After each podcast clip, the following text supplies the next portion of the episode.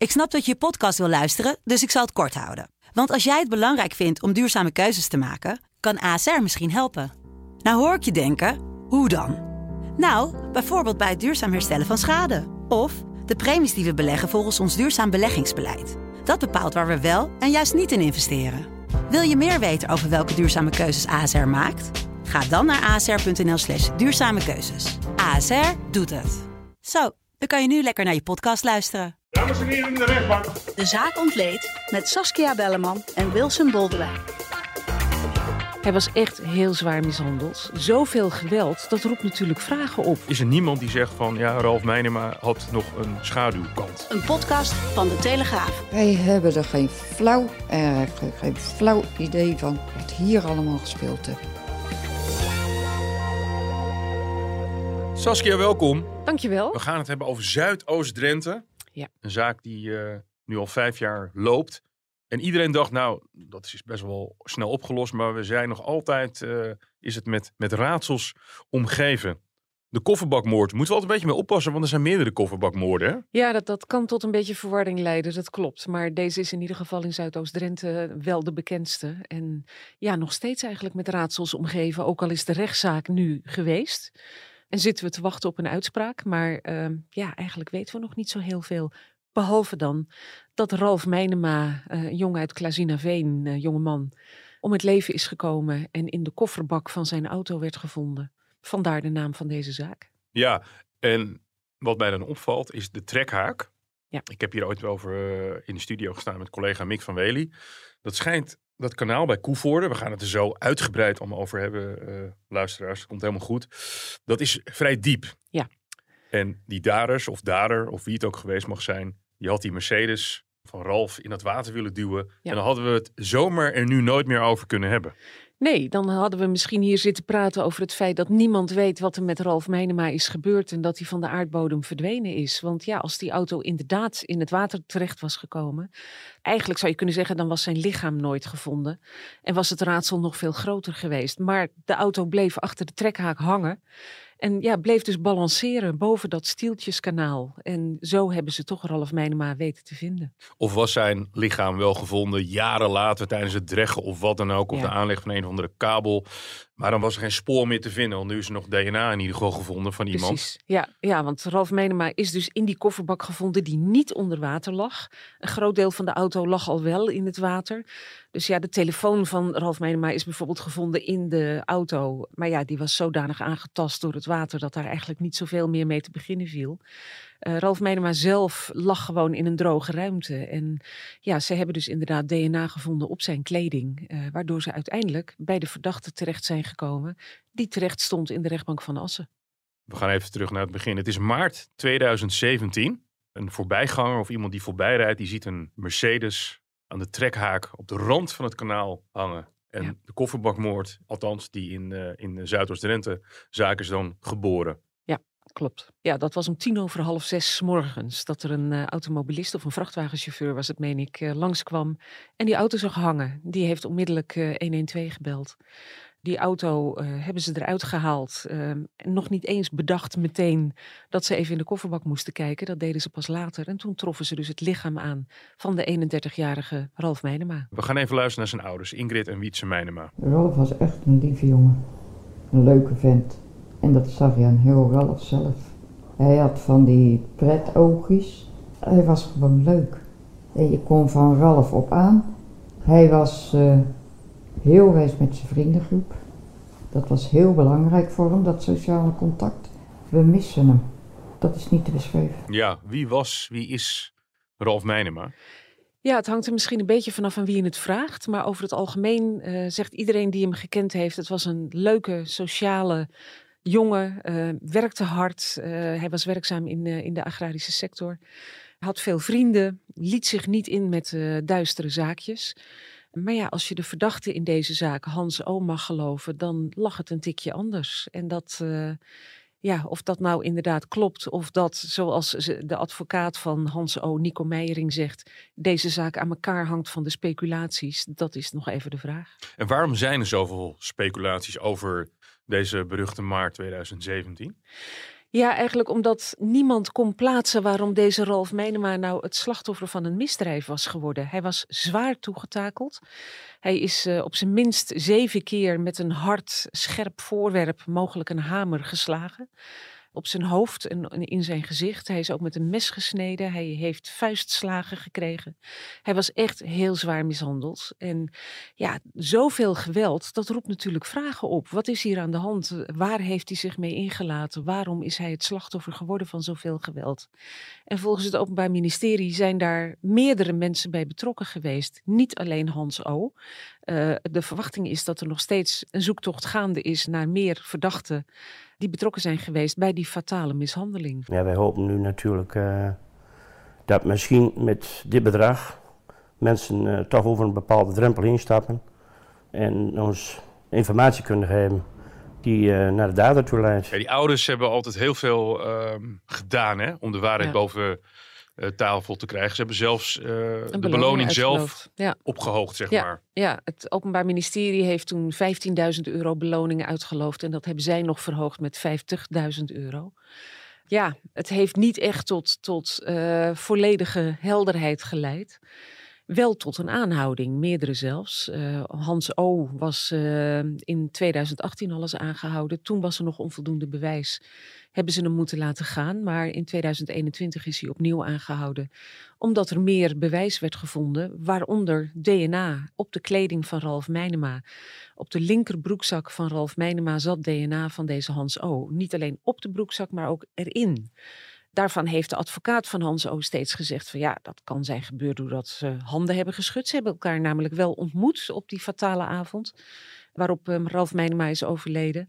En na het handenschudden heeft Ralf Meinema misschien zijn hand in zijn zak gestoken en zo is dat DNA overgedragen. Maar zegt de officier van justitie, ja, handen schudden doe je met je rechterhand. En het ja. DNA is gevonden in de linkerbroekzak. Dat is dus een beetje vreemd.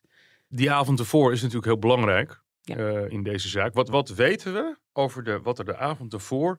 Hè, het, ligt, het kanaal ligt zo tussen uh, Koevoorde en uh, Klazinaveen. Ja. Wanneer is Ralf bijvoorbeeld voor het laatst in leven gezien? Wat weten we daarover? Nou ja, als je Hans O mag geloven, dan is die de laatste die hem in leven heeft gezien om een uur of elf s'avonds. Um, hij zegt dat zij drie keer uh, contact met elkaar hebben gehad. Uh, Ralf Meinema zou hem op een gegeven moment tegengekomen zijn op de weg. Uh, zou een signaal hebben gegeven van ho, stop even. Nou, dat heeft Hans O gedaan. En vervolgens zou Ralf Meinema hem handel hebben aangeboden en hebben gevraagd van heb je daar belangstelling voor? En welke handel? Wat voor handel nou, hebben we het dan over? Dat is dus iets waar uh, die Hans O heel lang over gezwegen heeft. Heeft heel lang niet willen zeggen om wat voor handel het ging. En tijdens de inhoudelijke behandeling van de rechtszaak kwam hij opeens op de proppen met de mededeling dat het ging om drugs. Hij wilde niet zeggen of het ging om softdrugs dan wel harddrugs. En ook niet ja, waarom Ralf Meinema opeens zich met drugshandel zou inlaten, waar die, uh, voor zover iedereen bekend is, daarvoor nog nooit bezig is geweest. Niet duidelijk hoe die aan een partij drugs zou zijn gekomen, waarom hij dat dan aan Hans O., die toch niet meer dan een vage kennis van hem was, zou hebben aangeboden. Dat is met raadsels omgeven eigenlijk. Um, ze zouden toen hebben afgesproken. Eerst heeft Hans O. naar eigen zeggen een beetje de boot afgehouden. Gezegd van nou ja, dat weet ik niet. En wat moet het dan kosten? En wat is het precies? En dan zouden ze later op de avond uh, opnieuw contact met elkaar hebben. Ralf Meinema zou tegen Hans O. hebben gezegd: Je moet me niet op mijn gewone nummer bellen. Schaf een prepaid telefoontje aan en daar moet je me mee bellen op dit nummer. Hij gaf me een briefje met, met zijn nummer. En daarop moest Hans O. hem dan benaderen. Nou, in die tussentijd is Hans O. naar eigen zeggen bezig geweest met informeren bij bekenden. wat een partij drugs die hij aangeboden kreeg eigenlijk zou moeten kosten. En dat wekte toch wel zijn belangstelling. Dus hij heeft contact opgenomen met Ralf Meinema. Er zou een ontmoeting zijn geweest. Um, ja, en toen zei Hans O, ik had het geld wel bij me, maar hij had de handel niet bij zich. Dus ja, wat mij betreft ging het feest niet door. Ik was een beetje boos, want ja, we hadden een ontmoeting, we hadden een afspraak en vervolgens heeft hij die handel niet bij zich. Dus ik heb tegen hem gezegd, de volgende keer, als jij weer wat handel hebt, dan zoek je maar een ander. Hans O zegt dat hij daarna naar huis is gegaan, dat hij om ongeveer 11 uur thuis was. Uh, zijn vrouw heeft dat bevestigd. Uh, maar daar gelooft het Openbaar Ministerie niets van. Want, zeggen zij, uh, om 11 uur heeft Ralf Meinema uh, met zijn telefoon nog contact gehad met Hans O. En op dat moment was hij thuis in Klazinaveen. Dus dat verhaal van we hebben elkaar ontmoet en ik was om 11 uur weer thuis, niks aan de hand, klopt niet. Ralf Meinema zou ook op zijn telefoon hebben opgezocht waar de plek was waar ze elkaar toen nog zouden ontmoeten. Als je, dat, uh, hè, als je even uitgaat van wat die telefoon voor signalen geeft. Ja. En bovendien zegt het Openbaar Ministerie, was de vrouw van Hans O. nog helemaal niet thuis op dat moment. Die was nog op een bijeenkomst op het woonwagenkamp van familie. Dus ja, die kan helemaal niet bevestigen dat haar man om 11 uur thuis was, want ze was er zelf helemaal niet.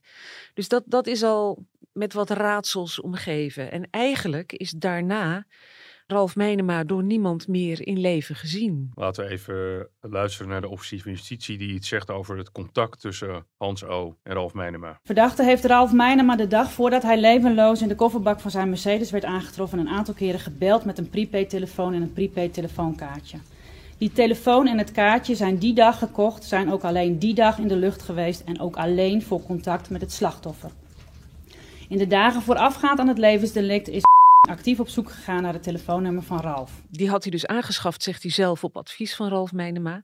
Alleen hij was het briefje met het telefoonnummer van Ralf Meinema kwijtgeraakt. En hij is vervolgens bij mensen uh, te raden gegaan die Ralf Meinema kenden.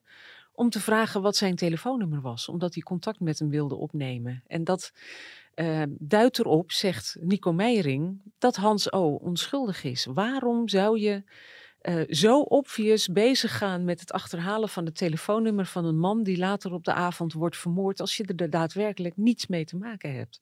Dus Meijering hamerde daar nogal op en zei van ja, dat, dat is eigenlijk gewoon een hard bewijs dat Hans O. er niets mee te maken heeft. Nee. Um, ja, het Openbaar Ministerie zegt, wij zijn ervan overtuigd dat hier sprake is geweest van mogelijk een drugsdeal dat die verkeerd is gelopen. Waarom precies? Of er sprake is geweest van een ripdeal, dat de ene partij probeerde de andere te beroven van een partij drugs.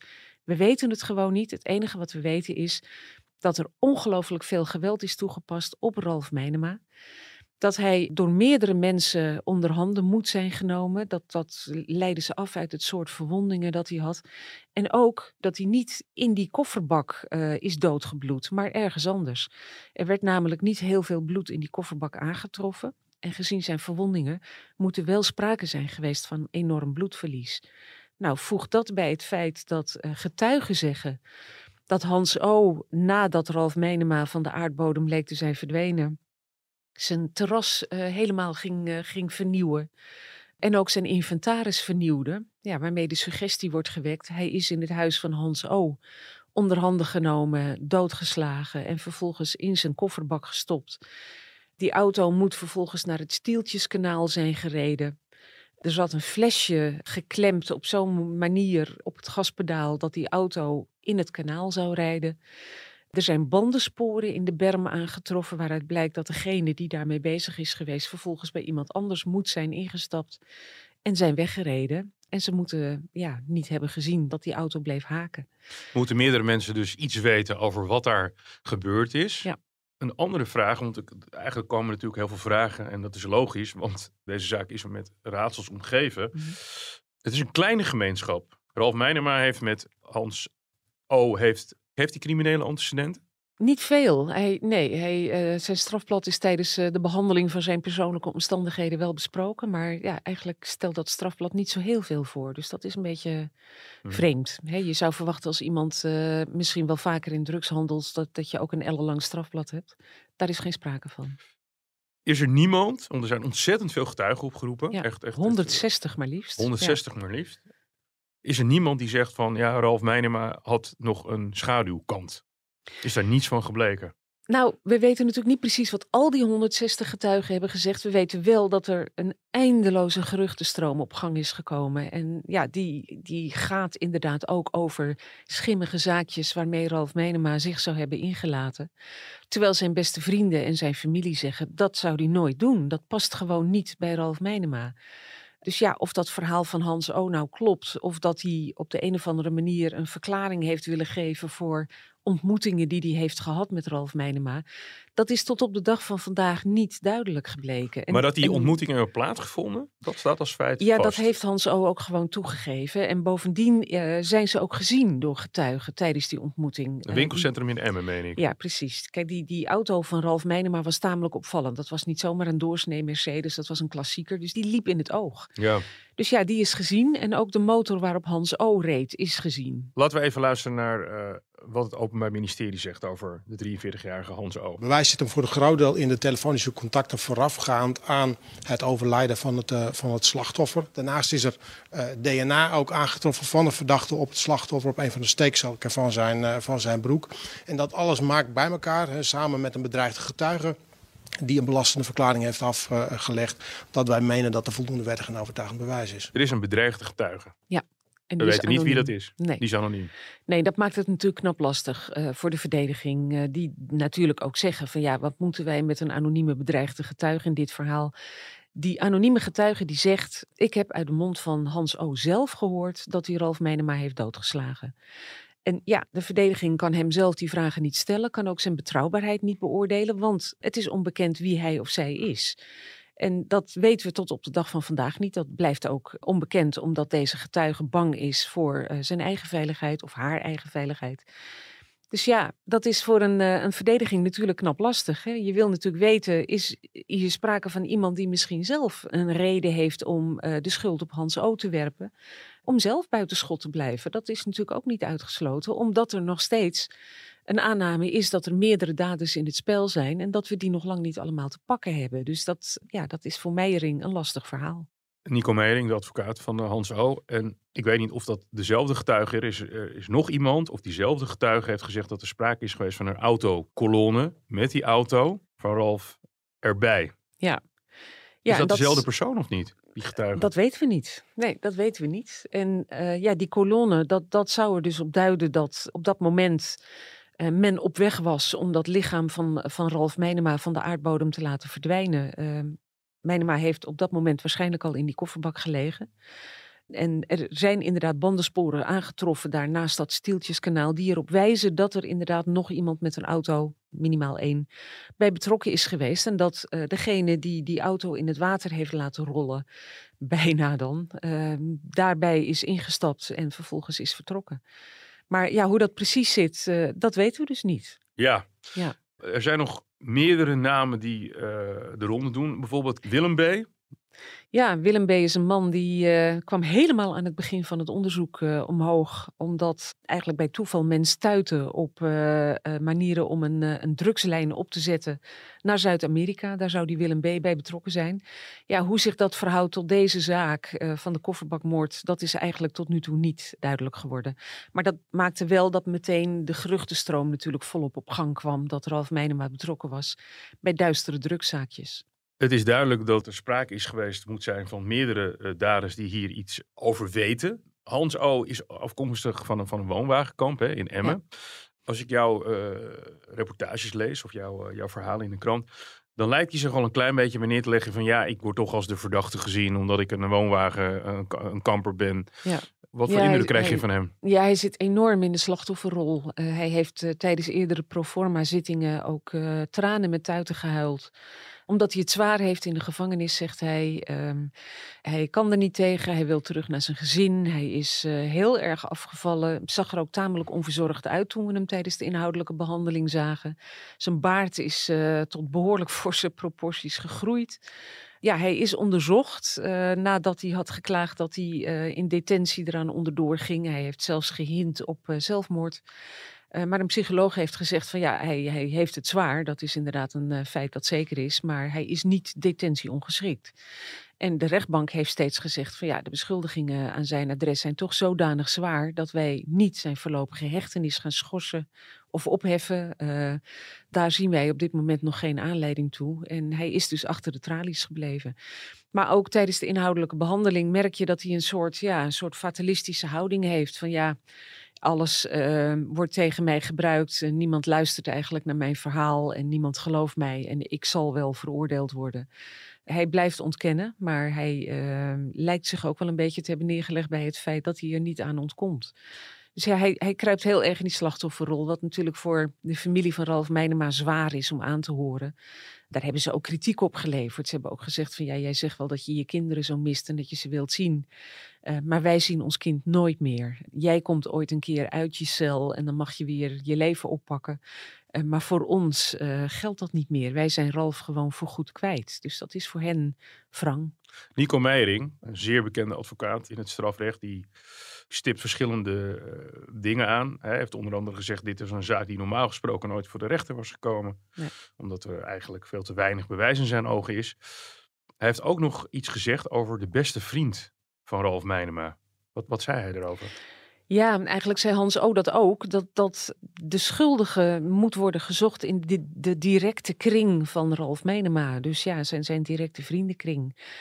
Uh, maar het is een beetje blijven steken in, uh, in die suggestie dat ze justitie in de verkeerde hoek zoekt dat werd verder niet onderbouwd. Dus ja, dat is een beetje een lastig verhaal. En ja, de, de familie van Ralf Meinema heeft zoiets van ze proberen de aandacht af te leiden van waar het werkelijk om gaat. Voor hen staat vast dat Hans O erbij betrokken is.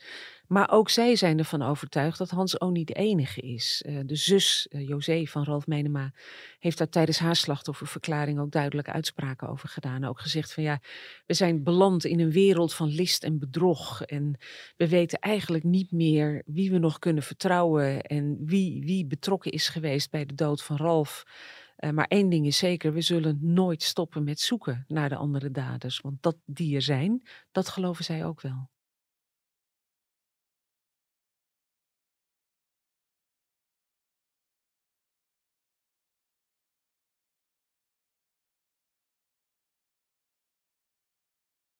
Er is via collega Mick van Wely al heel veel uh, goed contact geweest hè, met die ouders van, uh, van. Ralf. Zijn zij er überhaupt overtuigd van dat het nog opgelost wordt? Nou ja, zij zijn er toch van overtuigd dat Hans O. wel degelijk meer weet en er meer over zou kunnen vertellen. Ja, en zij, zij blijven natuurlijk hopen, misschien wel tegen beter weten in, dat ooit de waarheid boven tafel gaat komen. Maar ja, hoe realistisch die hoop is, in ieder geval tijdens deze inhoudelijke behandeling zijn we niet heel veel wijzer geworden. De strafeis is 18 jaar. Je, zei het net zelf al, hè, die ouders die hebben dan nog, toch nog een soort hoop. Alleen Hans O, die komt toch uit zo'n woonwagenwereldje, stelt zich enerzijds een beetje fatalistisch op. Um, en toch zijn er nog heel veel open eindjes. Ja. Ja, hoe, hoe moet de rechter hier naar kijken? Ja, dat is uh, een hele goede vraag. Uh, we horen het natuurlijk pas tijdens de uitspraak op 12 mei. 18 jaar is een pittige eis het Openbaar Ministerie gaat er gewoon vanuit dat er sprake is van moord. Dat er dus op voorhand al een plan was om uh, Ralf Meinema te vermoorden. En dat rekenen ze hem zwaar aan. Ja, het, is, het bewijs ligt niet voor het opscheppen, zou je kunnen zeggen. Dat DNA is natuurlijk behoorlijk belastend op die, op die linkerbroekzak. Daarvan zegt het OM, waarschijnlijk hebben ze Ralf Meinema gewoon opgetild aan zijn zakken. En is op die manier dat DNA in die broekzakken ook terechtgekomen. Dat verhaal van dat handen schudden, daar gelooft het OM helemaal niets van. Want nou ja, nogmaals, hè, handen schudden doe je met rechts, rechts. en niet met links. Dus ja, het, is, het, het, bewijs ligt niet echt voor het opscheppen. Dus het, het, is voor de rechtbank best wel een heel lastig probleem. Van, ook omdat we eigenlijk wel zeker weten dat er meer mensen betrokken moeten zijn geweest bij deze moord. Ja, en, en hoe de rollen dan zijn geweest van die onbekende verdachte en die Hans O., dat is nog zeer de vraag. Ja, ook voor de ouders. En uh, je, zei, je had het net over de zus. Of Ralf nou wel of niet nog een, een, een schaduwzijde had. Of ja. hij in het duister nog ja. bijverdiensten had. Waarvan niemand weet dat hij ze had, dat hij ze heeft. Dat, dat blijft ook gissen. Ja, ik kan me voorstellen dat het voor de familie uh, bijna niet te geloven is. Dat hij misschien wel betrokken was bij iets schimmigs. Uh, het paste in ieder geval in de ogen van zijn familie niet bij de persoon Ralf Meinema. Maar ja, je kunt natuurlijk ook zeggen dat als hij bij zoiets betrokken is geweest, uh, dat dan de familie misschien de laatste zou zijn geweest die dat hoort. En dat hij dat nooit zou hebben verteld. Maar ja, nogmaals, uh, het blijft een raar verhaal dat hij zomaar out of the blue uh, aan een relatief onbekende een partij drugs zou hebben aangeboden. Ja, we weten het gewoon niet. En er blijven nog allerlei raadsels om deze zaak hangen. En ik denk eerlijk gezegd dat we met de uitspraak van 12 mei nog steeds die helderheid niet krijgen.